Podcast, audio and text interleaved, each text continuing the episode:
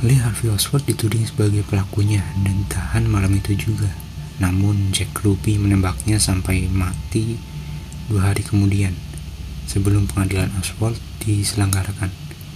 FBI dan Komisi Warren secara resmi menyimpulkan Oswald sebagai pembunuh tunggal. Akan tapi komite dari pembunuhan istimewa DPR Amerika Serikat atau HSCA berpendapat bahwa investigasi tersebut tidak sepenuhnya benar dan Kennedy mungkin dibunuh akibat persekongkolan.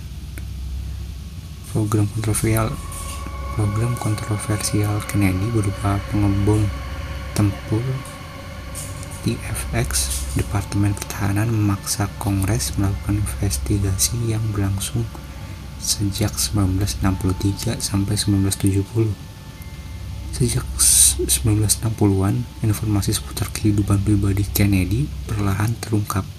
Rincian masalah kesehatan Kennedy semakin jelas, terutama sejak 1990-an, walaupun awalnya dirahasiakan dari masyarakat.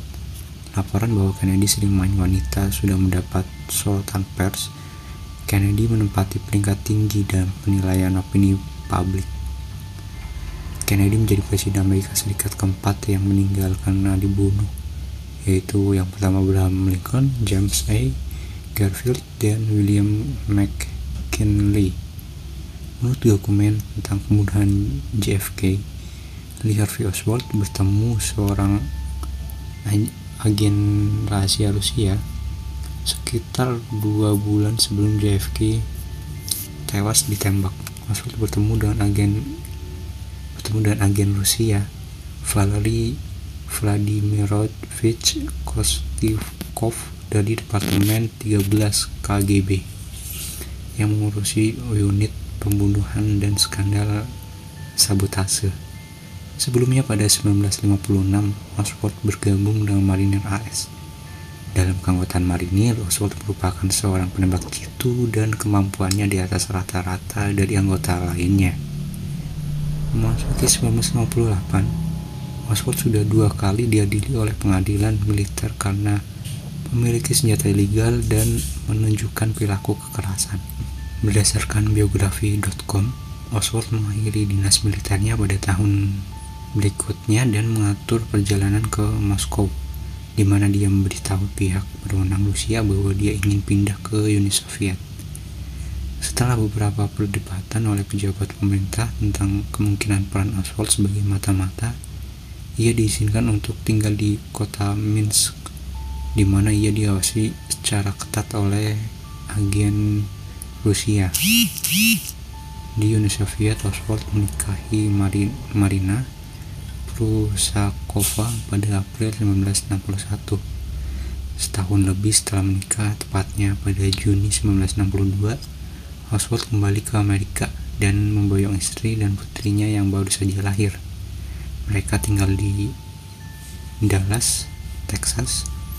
Dalam kurun waktu tersebut, minat Harvey Oswald terhadap pemahaman komunisme berubah menjadi dukungannya untuk Kuba. Pada awal 1963, ia memesan pistol dan juga senapan.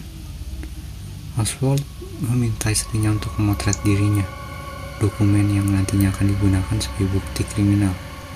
Karena senapan Oswald akhirnya diidentifikasi sebagai senjata api yang digunakan untuk membunuh Presiden Kennedy.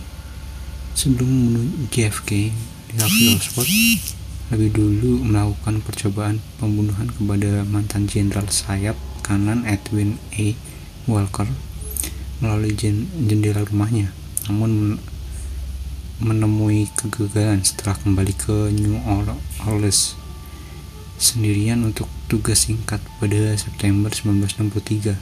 Oswald melakukan perjalanan ke Mexico City di mana ia berusaha untuk membelot ke Kuba dan Uni Soviet, tetapi tidak berhasil. Setelah kejadian tersebut, Wakil Presiden Lyndon B. Johnson naik menggantikan peran Kennedy sebagai presiden, muncul ide untuk membentuk badan yang berwenang kasus ini yang tertuang dalam komisi Warren. Hasilnya adalah bahwa pelaku yang melakukan pembunuhan adalah seorang bekas anggota Marinir AS berusia 24 tahun bernama Lee Harvey Oswald. Dia melepaskan tembakan dari lantai 6 sebuah gedung, namun ternyata hasil itu kurang memuaskan. Ini disebabkan keterangan dari Oswald tak bisa didapatkan mengingat dirinya tewas tertembak ketika sedang berada di tahanan. Selama bertahun-tahun muncul konspirasi mengenai dalang yang berperan dalam pembunuhan Presiden Kennedy. Oke, sekarang kita masuk ke teori-teorinya. Versi resminya itu pada 1964 Komisi Warren menyimpulkan Kennedy dibunuh oleh Lee Harvey Oswald. Sementara tiga investigasi lainnya pada 1968, 1975, dan 1978 sampai 79 menegaskan kesimpulan komisi bahwa Kennedy telah dibunuh oleh dua orang secara berbeda. Namun temuan ini mendapat penolakan dari tim sejarawan dan dinas rahasia mereka menggunakan teknologi digital terbaru untuk menganalisis sebuah film yang tersedia dari hari saat penembakan terjadi, uh, terjadi. Kesimpulannya adalah bahwa Oswald bertindak sendiri. Namun hasil investigasi akhir tak memberikan cara jelas siapa yang membunuh Kennedy.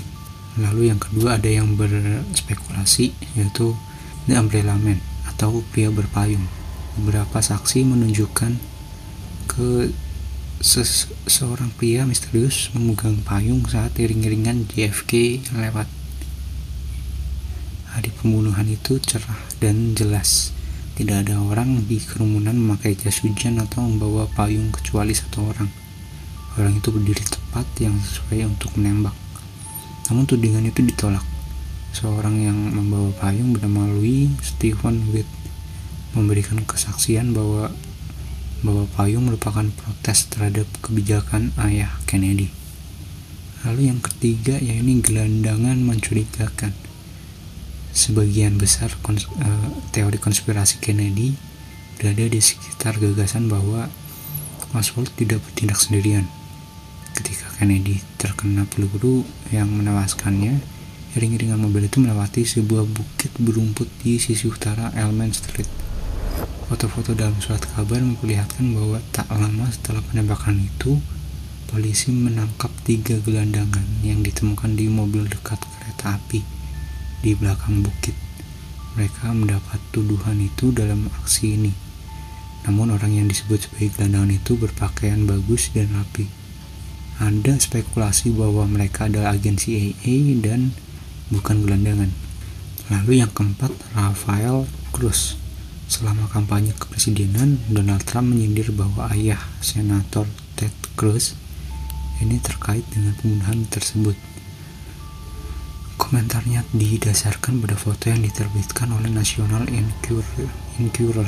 Tabloid itu menyatakan bahwa ada foto yang menunjukkan Rafael Cruz membagikan selebaran bersama Oswald hanya beberapa bulan sebelum dia membunuh Presiden Kennedy. Lalu yang kelima ada CIA atau Central Intelligence Agency. CIA kerap dikaitkan dengan pembunuhan Kennedy. Motifnya dinilai akibat kekecewaan lembaga intelijen itu setelah JFK memutuskan merombak CIA pasca insiden Teluk Babi pada 17 April 1961.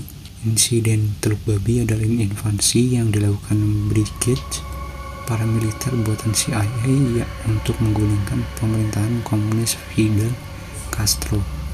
Pakar sejarah forensik Pat Patrick Nolan dalam buku CIA Roger and the Killing of the Kennedy memaparkan ada empat agen super CIA di Dallas. Tiga di antaranya melepaskan empat tembakan. Yang keenam, mafia ada teori menyebut kemungkinan mafia terlibat pembunuhan Kennedy. Keterlibatan organisasi kriminal Italia itu disebabkan ketidaksukaan mereka terhadap adik JFK, Robert Kennedy yang menjadi jaksa agung sewaktu JFK menjabat. Saat itu Robert Kennedy tengah getol-getol yang menerang memerangi kriminalitas di mana mafia dianggap sebagai otak utama kejahatan. Lalu yang ketujuh ada Uni Soviet, walaupun di masa Kennedy, AS berusaha menjalin hubungan dengan Uni Soviet.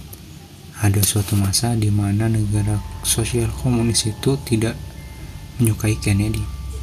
Teori ini didasarkan insiden krisis misil Kuba pada Oktober 1962. Saat itu AS menempatkan stasiun peluncuran rudal balistiknya di Italia dan Turki, sedangkan Soviet berusaha membalas dengan mengirim rudal ke Kuba. Penempatan rudal balistik yang dekat dengan jantung utama negara sempat menimbulkan kepanikan global bahwa perang dingin antara AS Soviet bakal ber, bereskalasi menjadi perang nuklir. Teori ini ada setelah muncul dugaan bahwa Lee Harvey Oswald mencoba menyeberang ke Uni Soviet akhir 1950-an menjadi kolaborator dari dinas Soviet, dinas rahasia Soviet. Lalu yang kedelapan ada Lyndon Johnson. Johnson adalah wakil Kennedy terdapat sebuah konspirasi yang mengemukakan bahwa dirinya adalah seorang yang membunuh Kennedy. Meninggalnya presiden ini bisa membuat dirinya naik menjadi presiden. Apalagi keduanya kerap berseberangan terkait isu-isu politik pada masa itu. Teori ini menyatakan juga bahwa pelakunya adalah wakil presiden Lyndon Johnson. Hal ini karena dari kematian JFK, orang yang paling diuntungkan adalah wakil presiden. Teori ini mengatakan Johnson membunuh JFK dengan bantuan CIA atau orang-orang lain yang merasa akan lebih diuntungkan di bawah pemerintahan Lyndon Johnson. Bahkan teori yang menjelaskan kalau Johnson membunuh JFK dibantu oleh salah satu orang yang akan menjadi presiden Amerika, yaitu George W. Bush, yang saat kejadian itu terjadi ia masih menjadi seorang CIA dan sedang berada di Dallas. Lalu yang kesembilan yaitu yang terkait alien. Teori ini menunjukkan JFK terbunuh karena menunjukkan terlalu banyak minat pada aktivitas alien. Ada dua bukti penting yang mendukung hal ini. Pertama ada surat yang ditulis oleh JFK ke CIA di mana ia meminta untuk melihat file rahasia UFO. Kedua adalah catatan dari pejabat senior CIA. Kedua adalah catatan dari pejabat senior CIA yang mengatakan kami tidak bisa membiarkan Presiden melihat materi rahasia. Lalu yang ke-10, teori ini merupakan dari industri militer. Para ahli teori konspirasi mendasarkan teori ini akibat niat Kennedy untuk menarik pasukan AS keluar dari Vietnam. Hal ini sangat berpengaruh terhadap industri militer yang nantinya akan berhenti produksi membuat persenjataan ketika Kennedy menghentikan perang. Kemudian Kennedy ini kemudian keputusan Kennedy ini kemudian dibatalkan oleh Presiden Johnson. Dia beralasan tentara membutuhkan keuntungan dari perang. Lalu yang ke-11, The Famous Babushka Lady. Ini yang sangat wah gila. Paling paling apa ya sangat sangat terkenal teori ini ini merupakan salah satu teori yang percaya bahwa JFK dibunuh oleh Babushka Lady Babushka Lady adalah sebuah nama julukan yang diberikan kepada seorang wanita yang bisa jadi merupakan saksi penting dalam pembunuhan John F. Kennedy. Nama ini diberikan karena wanita itu terlihat mengenakan shawl put, uh, penutup kepala yang serupa dengan yang biasa digunakan para manula di Rusia. Babushka Lady ini ada di sekitar area ketika pembunuhan JFK terjadi. Namun sampai sekarang tidak ada yang tahu siapa Babushka Lady ini walaupun sering sekali yang muncul di foto dan video saat pembunuhan terjadi. Anehnya adalah saat pembunuhan terjadi, banyak orang yang berlarian karena takut namun Babushka Lady ini tetap tenang berdiri di tempat yang sama. Seakan-akan tidak terjadi apa-apa. Itulah sekilas cerita bermalam kali ini. Gua Aldi, sampai jumpa di bermalam berikutnya.